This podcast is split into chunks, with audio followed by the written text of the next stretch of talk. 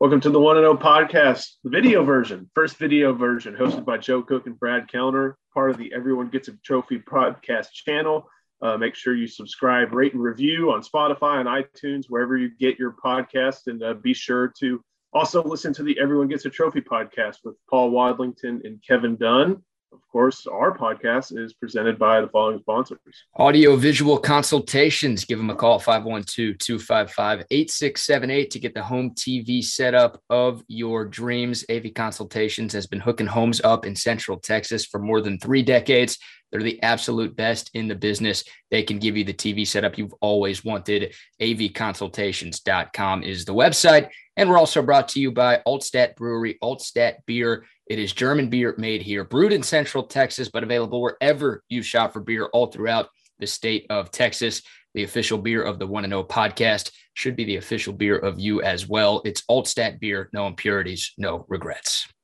All right. So, uh, we will talk a lot of basketball because that's kind of the the big sport in in the, that is in the middle of the season right now. But Texas football did make an addition over the past week to uh, what is many uh, what is going to be many different portal additions in Alabama tight end Jahleel Billingsley, a guy who played plenty and caught a pass in basically every looks like almost every game this year, at least one, two, three, four, five, six, seven, eight, nine. So nine of the Crimson Tide's games this year caught a pass, uh, caught uh, several touchdowns, and he comes to a Texas tight end room that just lost its top two options, and the the rest of the options are all guys just finished their first year in Austin. I feel like we needed the LeBron James, not one, not two, not three drop right there. But uh, you're right, man. Billingsley, a big addition for Texas at a position of dire need. And look, Billingsley was not the starter in either of the last two seasons at Alabama, but he still got pretty significant playing time and still was a contributing piece to that offense. So it's not like you're getting a guy who hasn't played before at all. You're getting a guy who was able to crack the rotation at Alabama in each of the last couple of years.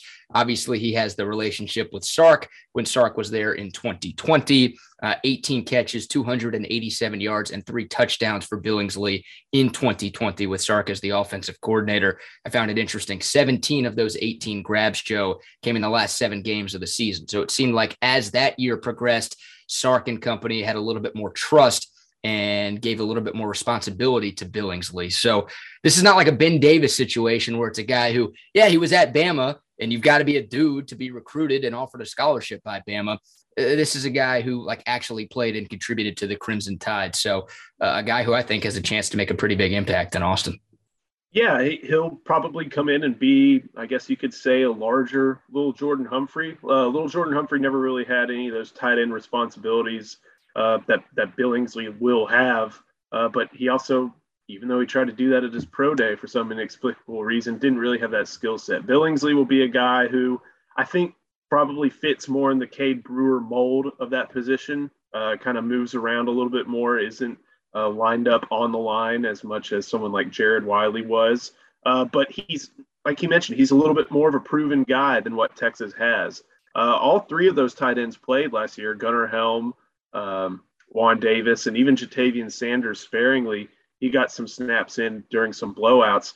They need someone who they can be, uh, they can rely on a little bit. And I think, you know, he may jump on Davis in line a little bit hmm. for that move around spot. Uh, but I think for the other tight end spot, if they keep going 12 personnel with two tight ends, it'll be uh, Sanders versus Helm for that role. And can't count out Brayden Liebrock, but haven't seen anything from him yet in his career. And this may be a guy who could could be coming in to kind of say, hey, if you're not going to be healthy enough to produce, we need somebody here who will. And we've worked with this guy before with Jeff Banks and Steve Sarkisian. Yeah. And those three tight ends you talked about, Davis, Sanders, and Helm, they combined for one catch last year. It was Davis who had the catch and it went for zero yards.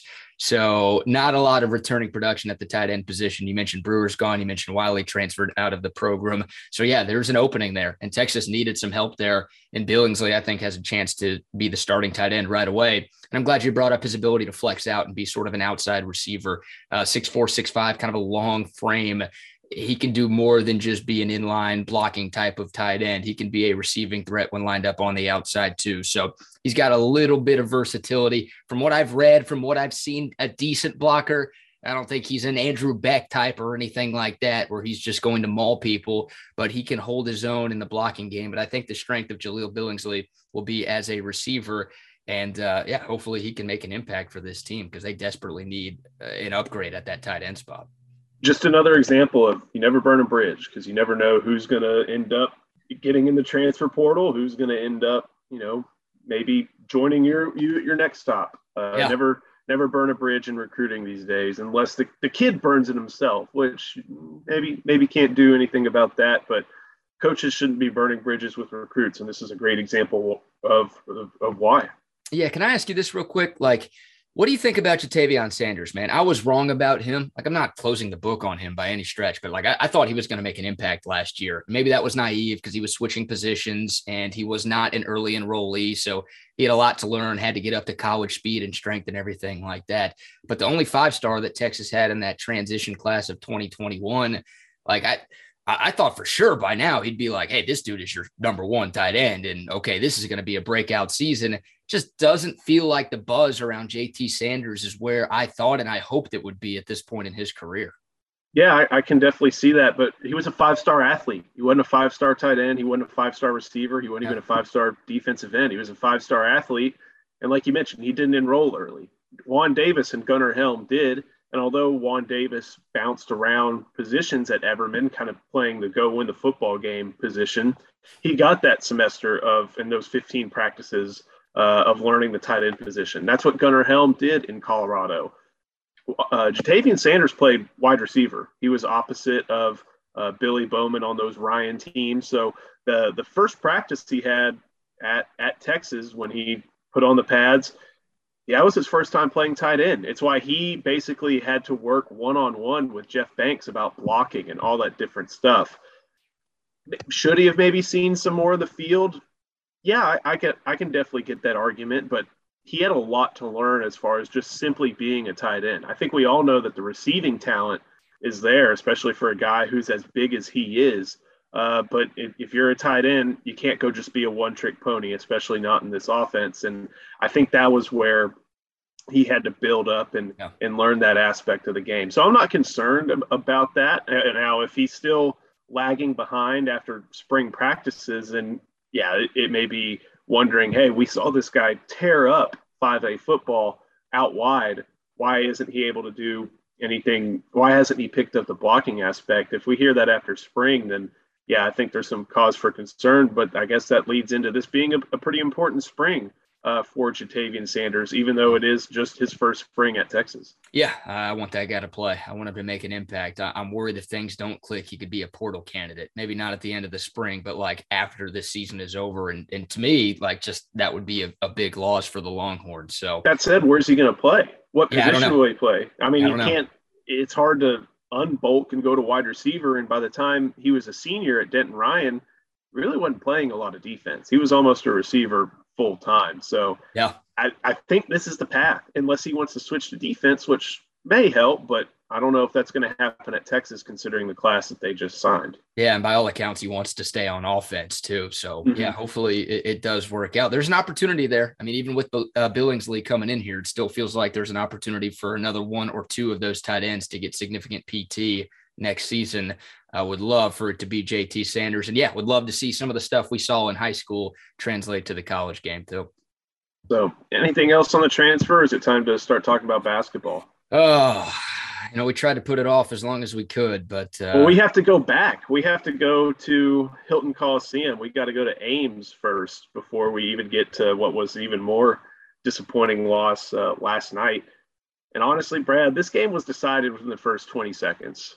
It really was. And I know Texas fought back, and I thought Chris Beard coached pretty well in order just to keep it close against Iowa State, but that doesn't count. And when one of your, I think your leading scorer, one of your top playmakers, is forced to sit on the bench for most of the first half in the first 30 seconds of the game, it's yeah. going to throw any game plan that you have uh, basically out the window. And he tried to coach his way, he tried to coach that team and, and get the most out of them against a, a really good Iowa State team. But it just wasn't enough after Timmy Allen went out with those two fouls. Agreed, 100%. Yeah, it just felt like Texas was playing catch up for the vast majority of that game on Saturday. And Timmy Allen, the leading scorer for this team, a guy who contributes on both ends of the floor, not having him for the majority of the first half definitely made an impact. And look, Texas made some runs. I'll give Iowa State credit. Every time the Longhorns seemingly were getting up off the mat, Iowa State landed another blow, and Texas really couldn't get it that close down the stretch to where you felt like, all right, like, hey, they've got a chance to complete this comeback. So, tough one. Uh, Iowa State's a damn good team. Winning in the Big 12 is tough. Winning in the Big 12 on the road is really tough too. I'm not too upset with this loss, but yeah, it sucks that that's the way that it went down. You just kind of knew early on that it was going to be a struggle, and Texas could never really catch all the way back up they got good scoring from their guards, which that's been hit or miss all year, whether all three of the guards, yeah. Jones, Carr, and, and Ramey, pour it on or not. That's been hit or miss. What they were consistent in doing was giving the ball away. Season high 20 turnovers. Uh, Marcus Carr with four, and the forwards got involved too. Tre Mitchell, Dylan Disu. Tre Mitchell had four.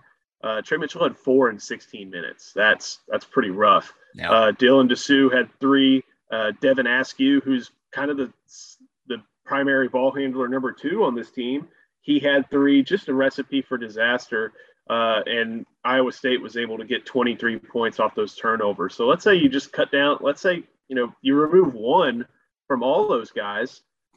It's a closer game, and yeah. it, it, that was part of the big reason why they were not able to get back into the game. They just kept giving the ball away. Yep. Uh, the other thing, and I think this is going to be a theme going forward, uh, is just three point shooting. Uh, Texas was eight of 22. That's what, 36%. That's one of That's the better a, games that Texas has had shooting the three this year. Yeah, but and and they got to the line. Uh, yeah. They shot the free throw well. They shot from the field well, but uh, they they just there's there's not enough consistency from three for this team to be able to overcome 20 turnovers, but there's also just not enough consistency from three for this team. Yeah, no doubt. Uh, I think this team right now ranks in the 200s in terms of three point shooting percentage. That's obviously not where you want to be. The turnovers were the biggest problem, though. I mean, Timmy Allen obviously getting in foul trouble early, but the 20 turnovers leading to 23 Iowa State points. They shot 57% from the field. They were making everything, but like they got got a, uh, a lot of good looks because they were able to get out and run and turn those turnovers, a lot of them live ball turnovers, into easy buckets. So, yeah, uh, once again, winning on the road in this league is tough. You're not helping yourself at all when you're giving the other team all of those extra chances like Texas did. So, Iowa State was hot. Hilton Magic was was rolling on Saturday, and yeah, the the Longhorns just didn't play well enough to get a win. And look, that's we'll get to K State in a second, as you teased. Like that's obviously the more frustrating loss, but man, Texas is going to have to win some road games, Joe. Mm-hmm. Uh, that's going to have to change. I mean, this team is now what one in four in true road games this year, and their only win came against a very short-handed K State team where they didn't have their coach and they didn't have a lot of their scholarship players. I think they only had seven or eight players available that mm-hmm. night when Texas won at Bramlage. And oh, by the way, it was winter break. So a lot of the students weren't even there. So you weren't really playing in a true hostile road Big 12 environment. Like that's the only true road win the Longhorns have this year. Like it, winning at Iowa State is tough, but you got to win some of these road games, man. If you, Uh, it feels ridiculous talking about competing for the Big 12 title after what we saw last night. But like, if you want to ensure that you're a lock to make it to the NCAA tournament, you can't just go oh over or one for away from home this year. Exactly. And what's going to make that more important is that what is NCAA evaluation tool? All these Big 12 teams are probably going to end up, they're all going to be top 100. I think a good chunk of them are going to end up top 75. And is it top 75 road games that are quadrant one for that NET, you got to win some of those because right now Texas still has zero. That is a huge issue. And this we're, we have to talk about this because, and we've already hashed this before and no reason to really get into it, but we have to talk about them winning on the road because they don't have any quadrant one wins right now. And that's what the committee looks at very, very strongly in order to determine who is going to make the NCAA tournament. Uh, and so not only do you have these quadrant, no quadrant one wins, you got to go to TCU, which I think that may be the the winnable one. Yep. Uh, I, I, mean, just looking at looking at the NET rankings right now, they are 56, so that's top 75. Uh, that gets you quadrant one, I'm pretty sure. Or is it top 50? I think it's, I think top, it's top 50. It's top 50. Yeah. Still, okay. TCU is second to last. They're 56.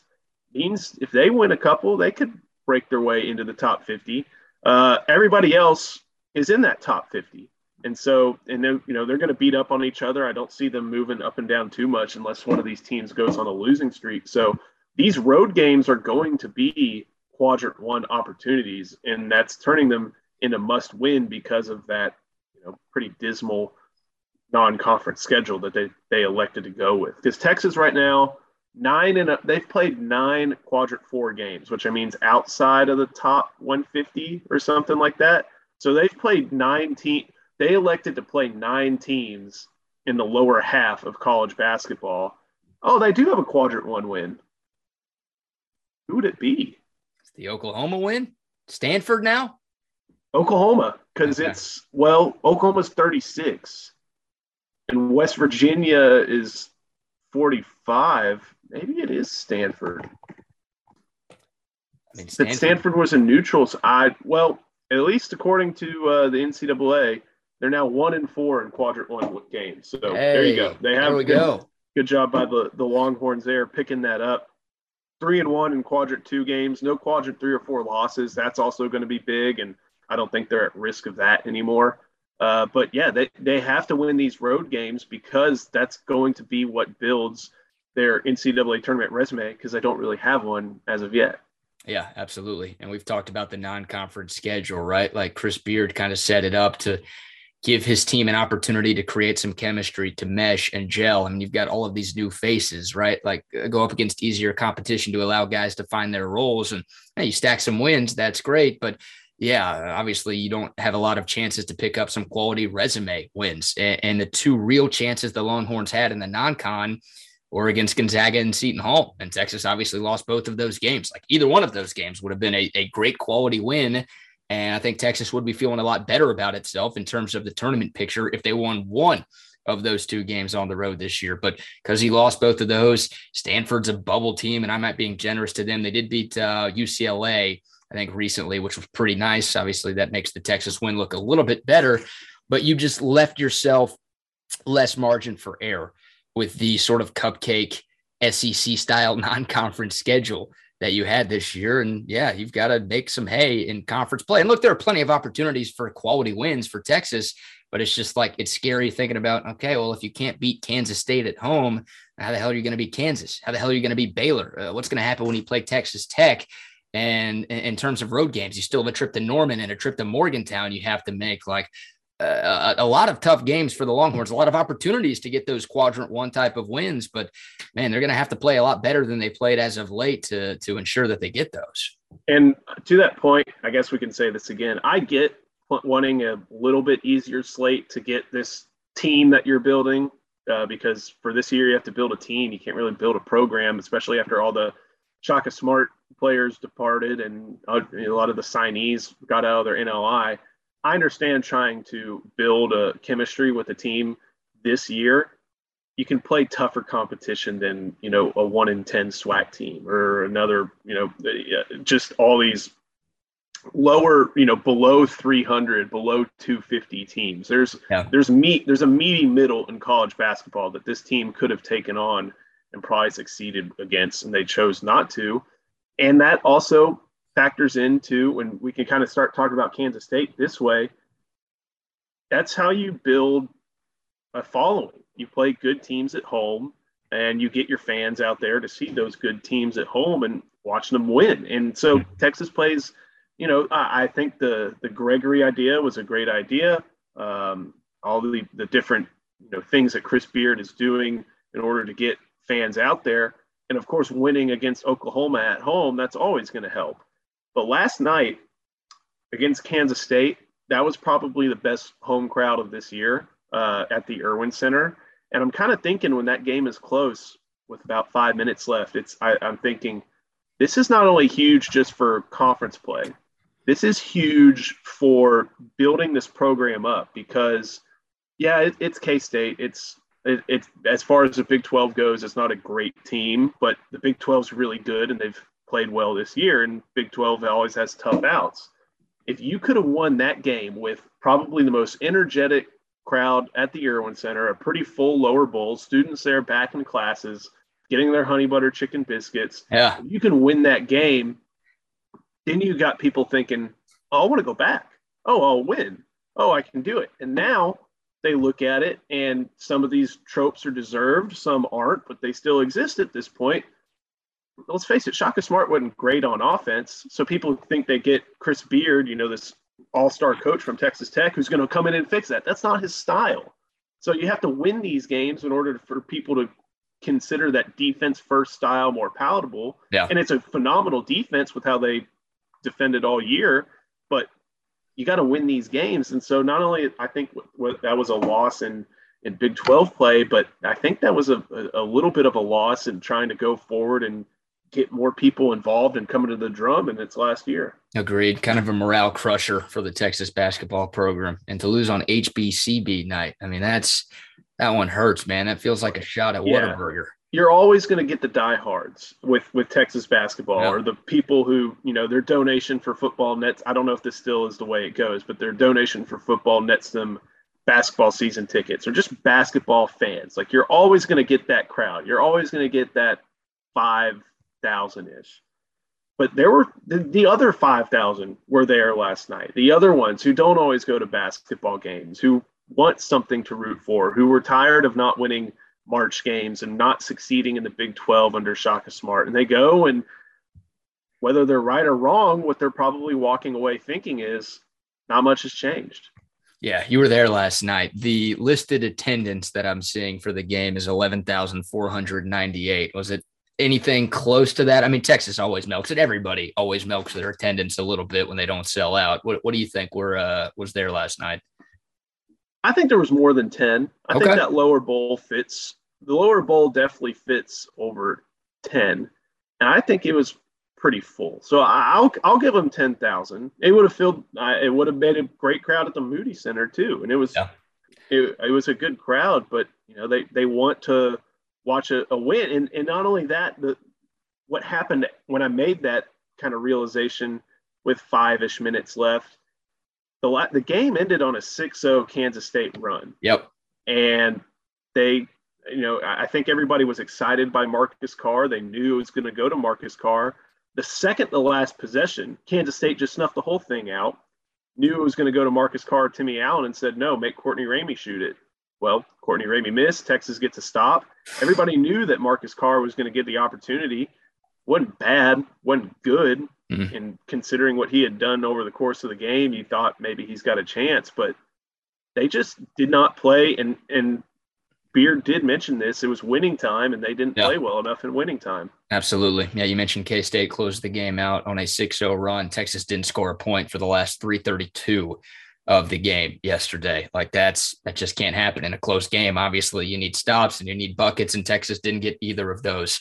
And the you know, the Marcus Carr shot wasn't a bad look. It, it wasn't the best look in the world, but like that's that's a makeable shot. You live with you live Yeah, with that. Exactly. But the possession before you mentioned it, where you know, out of a timeout, like that was a play that Chris Beard drew up out of a timeout, and it ended up with Courtney Ramey jacking up a terrible shot late in the shot clock. Like that is incredibly frustrating right there. Like that, you need more from your head coach drawing up a play. And I know Chris Beard's not like the, an offensive mastermind, and that's not the brand or style of basketball that he plays, but you'd like to draw something up. And look, maybe he drew something. I'm sure he drew something that wasn't that up and K State stuffed it out, or Texas didn't execute it perfectly. But like to get that look with that possession out of a timeout is just absolutely brutal. And look, I, I, I think the bigger problem with Texas basketball was the offense, right? The defense, for the Mhm. most part, has been really good this season, but the defense down the stretch was not good last night. I, I think that's why Texas lost the game. And when this team's defense slips up, they don't have the offense to really overcome that, right? They don't have the offense to just go on like an 8-0 spurt in the span of a minute and 20. That's just not the type of basketball that this team runs. The defense last night, they just they couldn't keep K-State in front of them. Like they were getting out athleted by K-State. And Right. K-State was able to blow. up. It wasn't just like one guy. It wasn't like, oh, they were attacking Marcus Carr or Courtney Ramey. Like they could beat anybody off the dribble. Any matchup they wanted last night was working for them late, and they were able to get some easy buckets at the rim. They were able to drive and force Texas to help and kick out to an open shooter. Like that, that to me is why Texas lost last night. And of course, you can criticize the offense, and we will. We'll get into that, but like the defense down the stretch was just not good enough. And once again, they were getting out athleted by K State. And when you see that, it's like, how the hell are you going to hang with the athletes of Baylor or, or mm-hmm. Kansas mm-hmm. or some of the other big dogs in this conference when maybe the worst team in this league looks more athletic than you on your home floor? And I know we've been we've been harping on Beard, but there was some player miscues last yeah. night too, especially on defense. And one of the big ones was coming out of the timeout. Uh, I think with what I think it may have been like the under eight timeout or something like that. Ended up being under six, where Texas forces uh, knocks the ball out of bounds with like two seconds on the shot clock they go into a media timeout. And after the game, Chris Beard said, Hey, we know this was what their look was. This is their play. And Texas just didn't defend it. And it ends up being a corner three. And that, that was after, again, I made that point. The crowd was up. They were up and cheering. They were ready for deep. Boom, corner three. Yeah. That lapse. Uh, they they had some bad luck with a they had uh, Kansas State had another late shot clock prayer that guys were out of position to get a bucket for or get a rebound for, and a K State guard picked it up, put it back in in the bucket. I mean, there there were there were plenty of coaching like oh darns, but there were just as many player oh darns as well. And I think it, to maybe transition this to the offensive side, there was a really telling run in the first half that I think influenced how this game went. Texas started eight of 11 from the floor in the first half. Mm-hmm. They finished the first half 10 of 21. So they went on a, they started 8 of 11, went on a 2 of 10 stretch where the only thing they made was a Christian Bishop layup, and that made it a seven point game. Meanwhile, at the end of the first half, let's see, K State started out, they started out 4 of 13. They ended the first half 8 or they ended the first half 12 of 30. So they went mm-hmm. 8 of 17, which, you know, just under 50%. So there was a stretch there where Texas couldn't find a shot late in that first half. Uh, and, and K State figured it out. Not only were they getting into the lane, they were just hitting all their shots. Credit to them. Like Nigel Smith, uh, you know, all those guys, uh, Smith, or yeah, Mark Smith, Mark Smith. Uh, Nigel Pack, uh, Mike McGuirl, those guys played their butts off. Uh, uh, Mark Smith played one of the best games I've seen this year, and it yeah. happened to be, I think he probably outplayed uh, Carr as a result too, just just barely. Both gave it their all, but you have to figure out that those guys are going to be the ones getting the shots, and they they did something didn't click with Texas. Yeah, look, uh, midway through the first half, Texas was up by nine, and this kind of had the feel of that Oklahoma game where like Texas jumped out to a big lead, and it's like, all right, like they're going to coast, they're going to be comfortable tonight, they're going to have a double digit lead, and you know, they're going to keep K State at bay. And look, Texas was a 10 and a half point favorite, they're going to win the game by more than 10 and a half.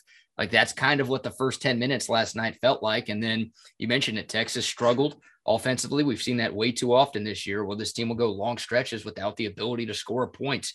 Texas struggled offensively. K State started making some shots. And at halftime, it's a four point game. Eh, it's anybody's ball game. Hell, it was a two point game before the final second of the first half. So K State was able to fight all the way back. And at that point, it's like, oh God, we're, we're in for a battle. Like this one is, is going to be highly contested throughout. So yeah, that was a, a frustrating stretch for Texas. And we saw it in the Seton Hall game. We saw it at the end of the Oklahoma State game. It feels like we've seen it in pretty much every Texas loss this year where they just go stretches without being able to score.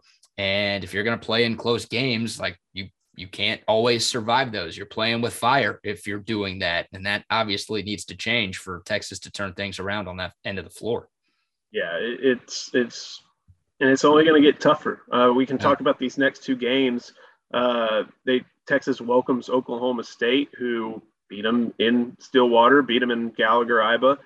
They're playing them here this Saturday. I'm, I'm, wondering. I think I think it'll be a decent crowd. I, I still think it will be a decent crowd. Okay. I think it would have been better had they won. But now the students are fully back. Yesterday was the first day of class, so maybe they came back over the weekend. It's syllabus week. No one's studying on a Saturday, especially not at one. At least you and I weren't. Oh, no, God, They're going to no. go to that game. They're going to play that game, and I think they may be able to.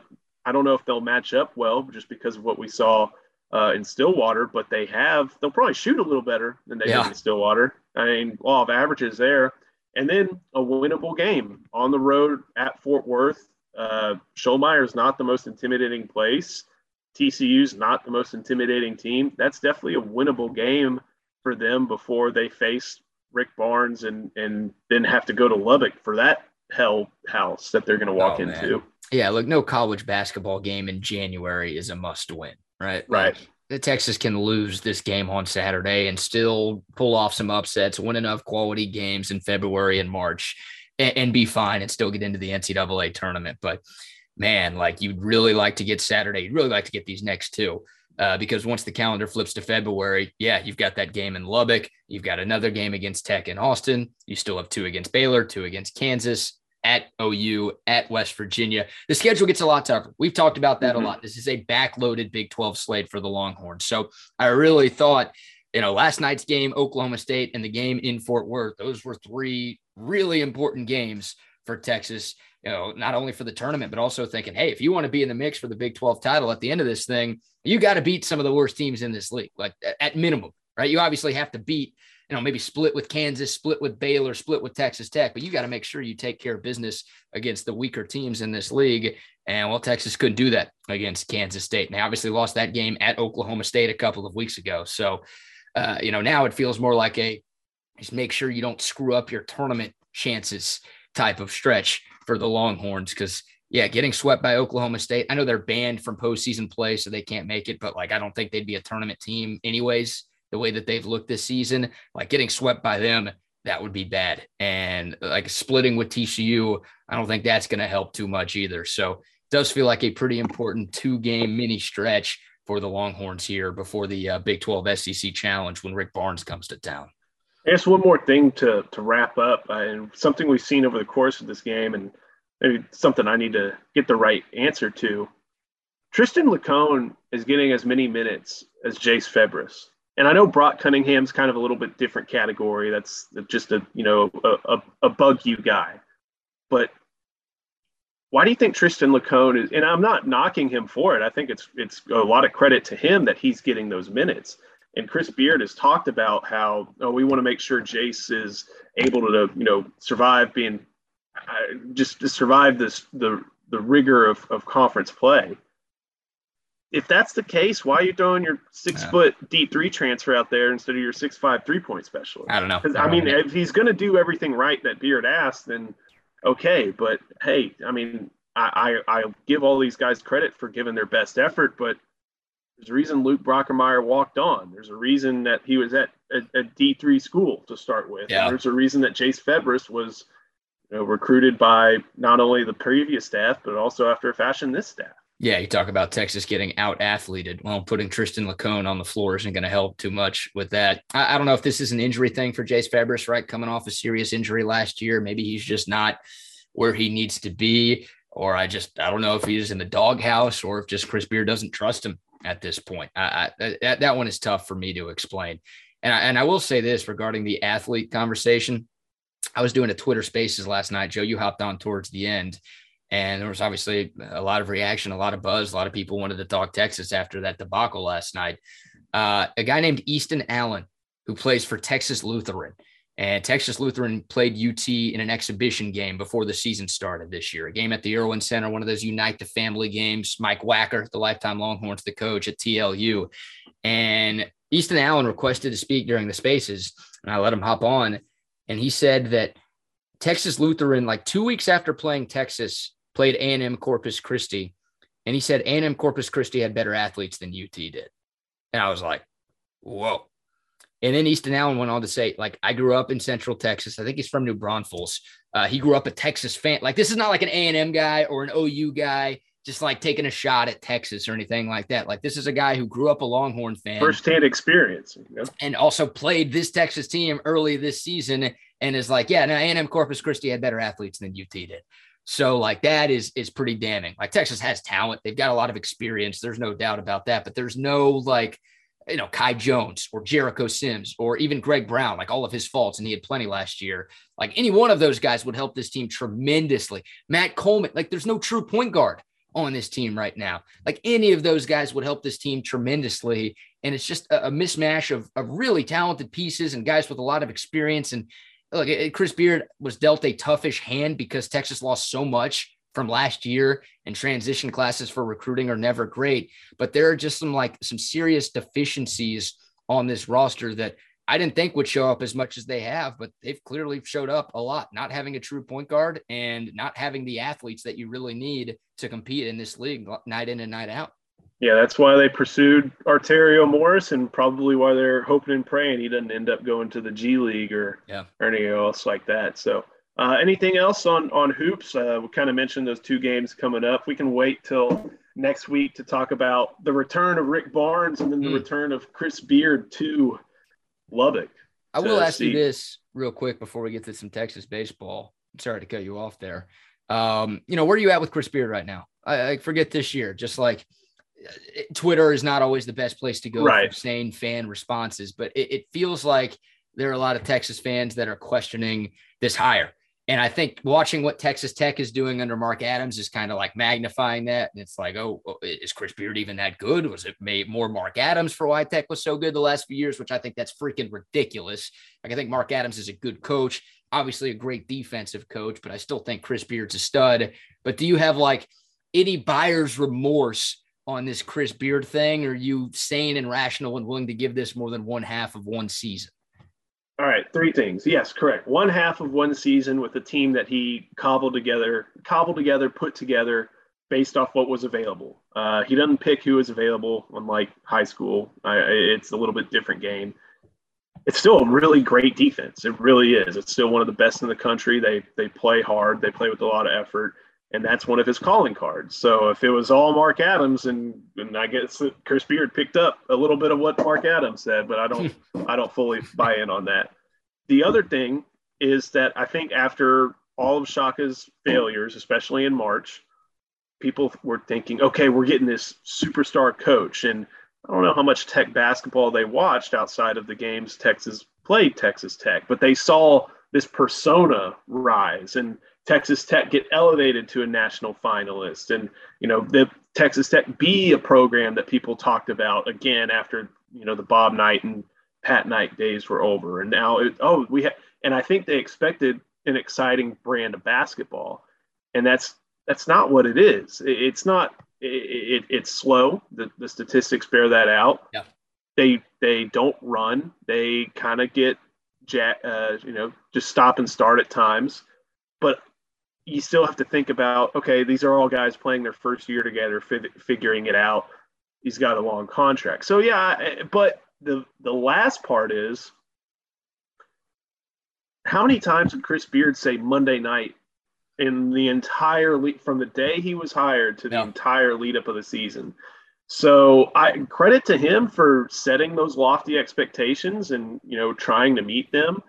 But if you're going to set those expectations, we're going to judge you by them. So if he had said like we want to win a lot of games, we want to put ourselves in the best position. If he had kind of not you know, manage expectations, but didn't shoot for the moon, I guess, yeah, right sure. away. I think there'd be a lot more people who are a little bit, okay, we'll, we'll deal with this and let us, as we did, you know, rank them top five or like that. But he basically, from the beginning of this season, said, I want to be a number, a top two team in the country, which is great. When you fall short of that, and you fall short of it the way you're doing right now, mm-hmm. that's what's going to get some people wondering, okay, what what happened? And I I remember thinking back to some of my some of my skepticism, thinking, you know, I look I felt like I watched enough to know that stylistically on defense, it's not too different than what Shaka emphasized. They they go about it a little bit different way, but Shaka was a we're going to play the heck heck out of defense and then you know kind of use out athlete you on the offensive end. Now it's Chris Beard saying we're going to play the heck out of defense, be in the right spot, and just you know hope that gets us there with a hmm. pretty regular offense. And that's not top two in the country basketball. And I think that's where all the disappointment is. And then you can factor in the the Mark Adams bit because you know a Tech fans are definitely letting all of us hear about it. Oh yeah. Uh, and and and B, it it's you know the grass is greener. So I think a lot of those concerns, maybe about Beard originally, were forgotten once he answered, "Oh, Marcus Carr, oh Tre Mitchell, uh, oh Dylan Disu." Once he got all these guys, but he, some of the things that made made him and made his teams the way they were, really good teams, but not those nationally that nationally elite team that he brought in 19. Some of those recent teams after that kind of are showing some of the similar traits that this team mm. is now. And I think people forgot about that solely because of the national finals appearance. Yeah. And those two deep Texas Tech runs, they had like lottery type of guys with Zhaire Smith and Jarrett Culver. Like they they had those incredible athletes. They had some experienced guys and like they had some transfers, but it, but it wasn't a roster like this. There were JUCO, there were a few JUCO guys, right? JUCO guys too. Yeah, it wasn't these high profile option ones at their school who are now coming in learning how to you know, sometimes be option one B. Yeah, no, I think you hit the nail on the head with everything you said. I mean, Chris Beard talked about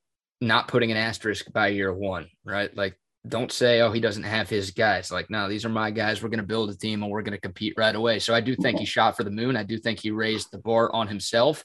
And yeah, when you talk all that talk and you're a preseason top five team and you're going to be unranked by the end of January, uh, obviously frustrating. And I think that is contributing to sort of the mindset of Texas basketball fans right now. But th- this thing will be fine. I'll, I'll, eat my words if I'm wrong. Mm-hmm. Uh, even if this year doesn't go the way that we planned it to go, this thing is going to work in Austin. So you should not be closing the book on the Chris Beard era uh, just because of a, a sluggish start to conference play in year one. I guess the one thing you would look to I mean, we're going to harp on this offense until it's not harpable. Yeah. And I'm trying to think who who on this staff has that offensive background because it I mean, Beard just plays Bob Knight basketball. That that is what it is. It's you know just beat him down for 40 minutes and hold him to one. Le- He's not trying to score one more point. He's trying to hold the opposite team to one hmm. less point. Yeah.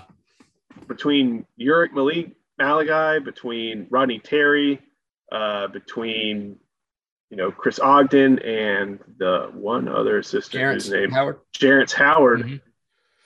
Who's who's the offensive guy? I didn't watch UTEP basketball. I know.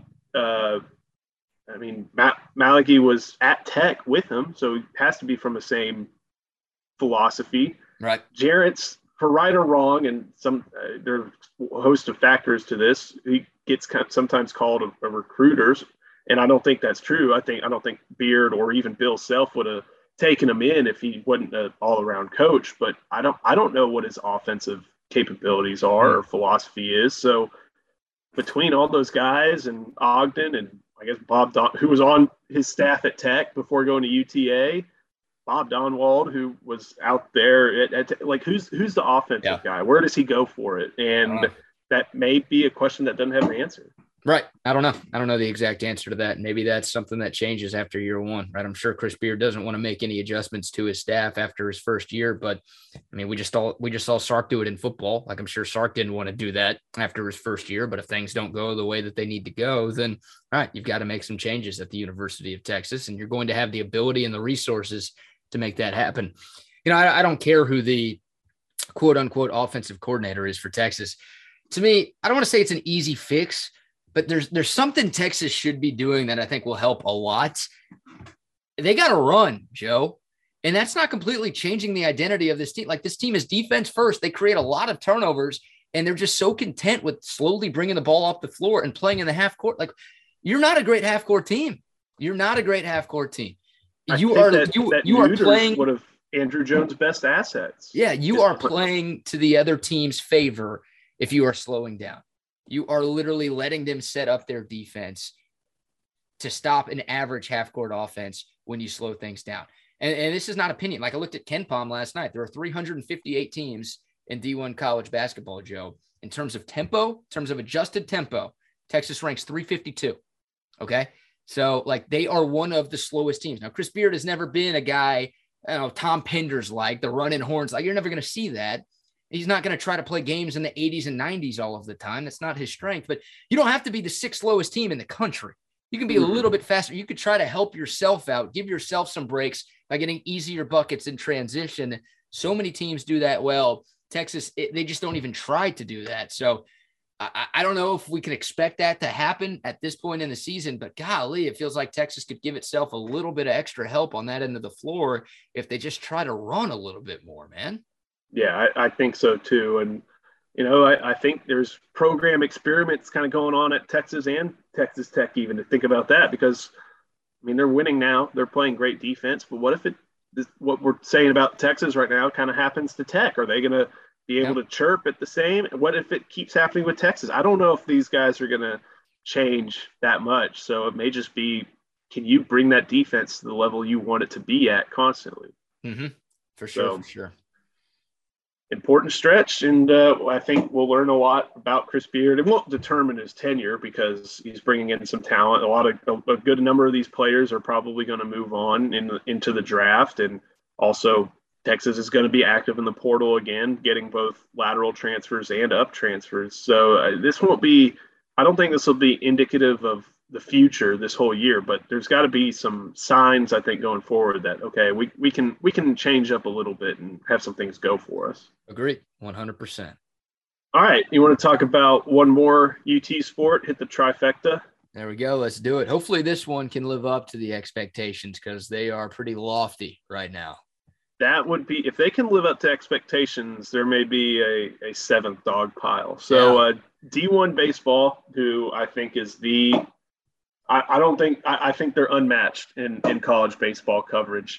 Uh, they came out with their top 25, and for the first time in the history of their website uh, since 2015, whether in the preseason or in any ranking, Texas is the number one team. They rank ahead of four SEC teams, including defending national champion Mississippi State and uh, national finalist Vanderbilt. Texas is the number one team, and and one of the things, uh, I, like I said, I encourage people to uh, go ahead and and sub- check out Inside Texas. Also check out uh, D1Baseball.com. You're familiar with the 80 scale, right? With, yes. With baseball scouting, where mm-hmm. where you know 20 is the low end and 80 is Hall of Fame. Yeah. Texas has two aspects that are 70 grade, which are not given out very often. Starting pitching, and that's a 70. Mm. And then experience and intangibles, Kendall Rogers offered a 75 out of 80, wow. which is, but as I think about that, it's hard to disagree with. You're returning Tanner Witt, who's going to move from the bullpen to the starting rotation, and he's thought to have you know top three round stuff. Tristan Stevens, who was consistent as Texas could ask for last year in a breakout year, mm-hmm. returning, mm-hmm. and then Pete Hansen, who once he got back from COVID, even if he didn't have his velocity at left, that left he was a, the the classic crafty lefty. So that Texas, is, I, am always kind of a, of the opinion that healthy programs typically have to replace one or one or two starters from a weekend rotation. Replacing all three is tough.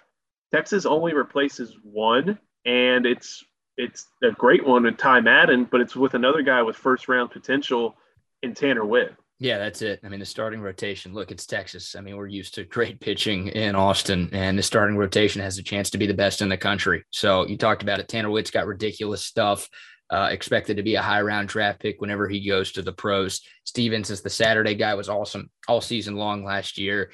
And Pete Hansen, once again, the velocity, the stuff isn't like major league ready right now. Hopefully his stuff can get better, but that dude's crafty as hell. Like you don't see that type of craftiness out of guys his age, right? Like, oh, they don't have explosive stuff, but they still find ways to get guys out. Pete Hansen showed a consistent ability to do that. What he had one of the lowest ERAs in the country.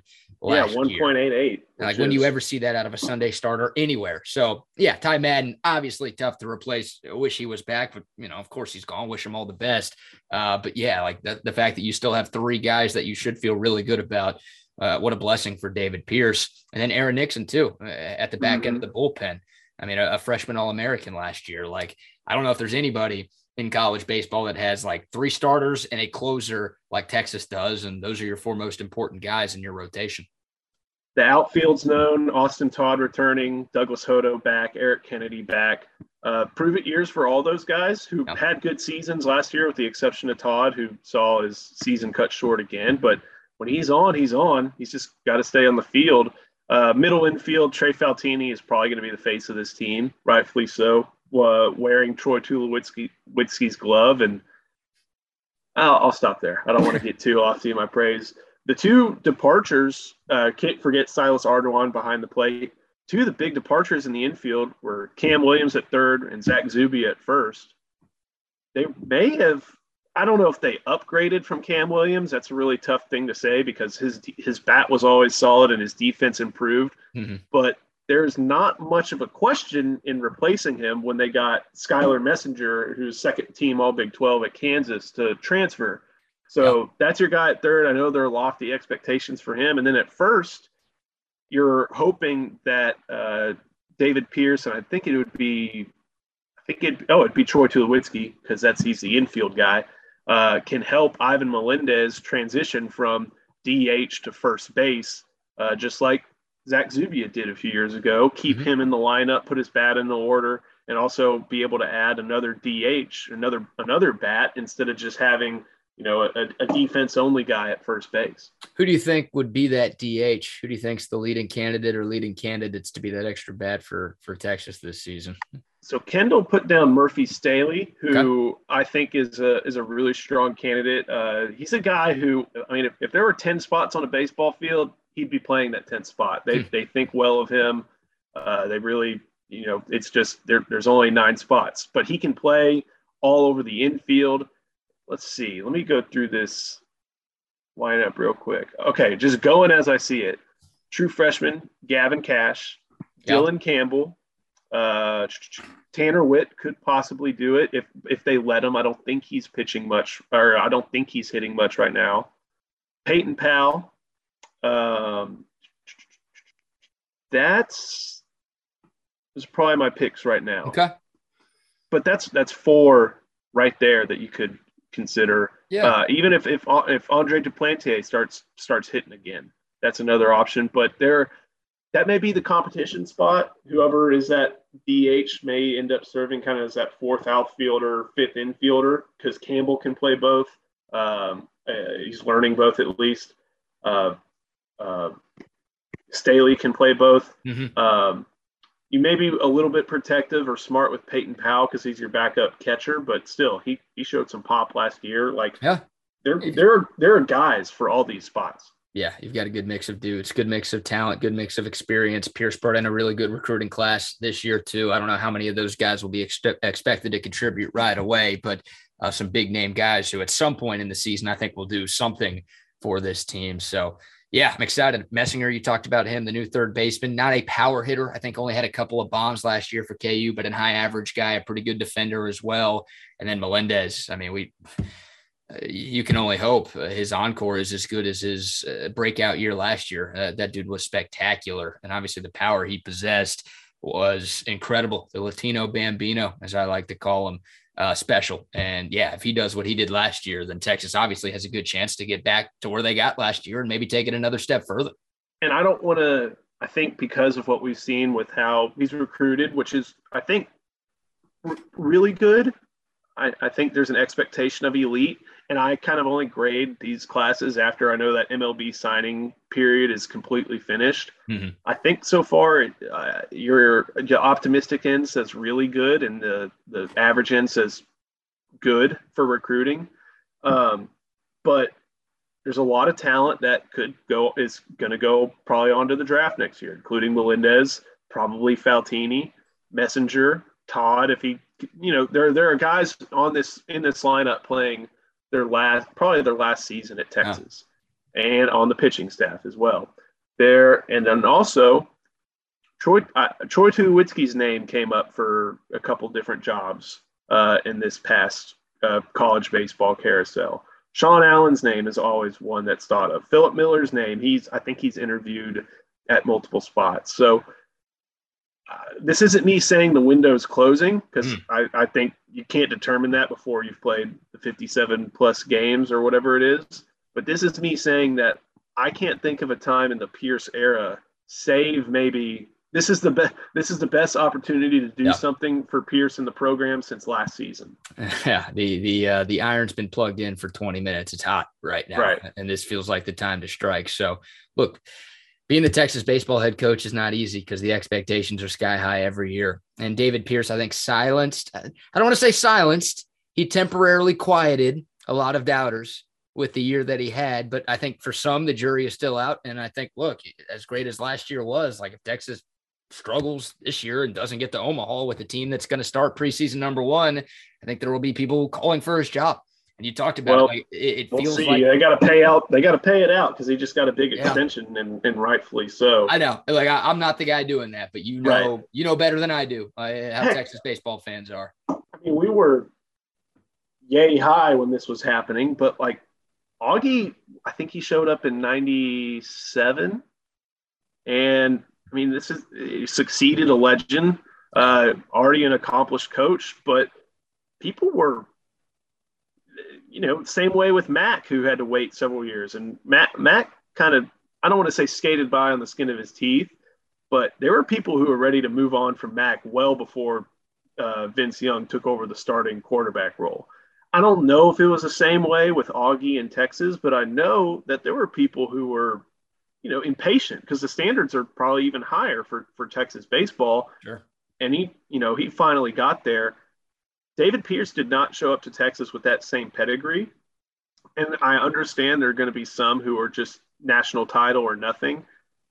But I don't think you can, uh, it's hard for me to, to, to frown and scoff, even with that 2019 season at the what he's accomplished at Texas yeah. and what it looks like he's going to attempt continue to accomplish at Texas. I, I think he's done a really good job, and yeah, I, I, don't have him on a hot seat at all. Um, but yeah, I just I, I, know how some Texas baseball fans are. Like, and look, a lot of these guys are people who looked at the resume that you just talked about and never wanted David Pierce to get the job in the first place. Like David Pierce knows it; he wasn't the first. And they, they yeah, they looked at the the process, and it was a, a not a well run process by all intents and for sure. all intents and purposes. So yeah. Uh, but yeah, and they see why why should we accept and well, it's played out pretty well on the field. And it's not it's not just small ball anymore too. It's it's small ball with a little bit more pop.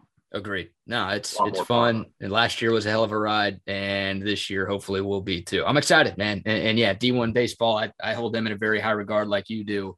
Uh, to have Texas number one ahead of the defending champs and ahead of all of those dogs in the SEC uh, that means they think pretty highly of this team. And I think Texas fans should be excited about what 2022 is going to be. I know I am. Can't yeah. wait to get there. No doubt. All right. I think that's everything. Yeah. I think that's it. We got all three sports in. Hit the trifecta, no doubt about it. All right. Thank y'all so much for listening or watching. If you're watching on YouTube, appreciate y'all if you've made it this far. Make sure you follow Joe on Twitter at Joseph Cook89. Check out the great work he does over at InsideTexas.com. If you're not a sub, what are you doing? Go subscribe. The best Texas Longhorn insider content that you could find InsideTexas.com is how you access that. You can follow me on Twitter at Brad Kellner and listen to the Wheelhouse every weekday from 3 to 7 p.m. on ESPN 97.5 in Houston. ESPN975.com is the website if you are outside the listening area. Shout out to our sponsors, Audio Visual Consultations and Altstat Beer. And shout out to y'all. Thank you so much for your continued love and support. For Joe Cook, I am BK Brad Kellner. Until next time, y'all stay safe, y'all stay healthy, and hook 'em.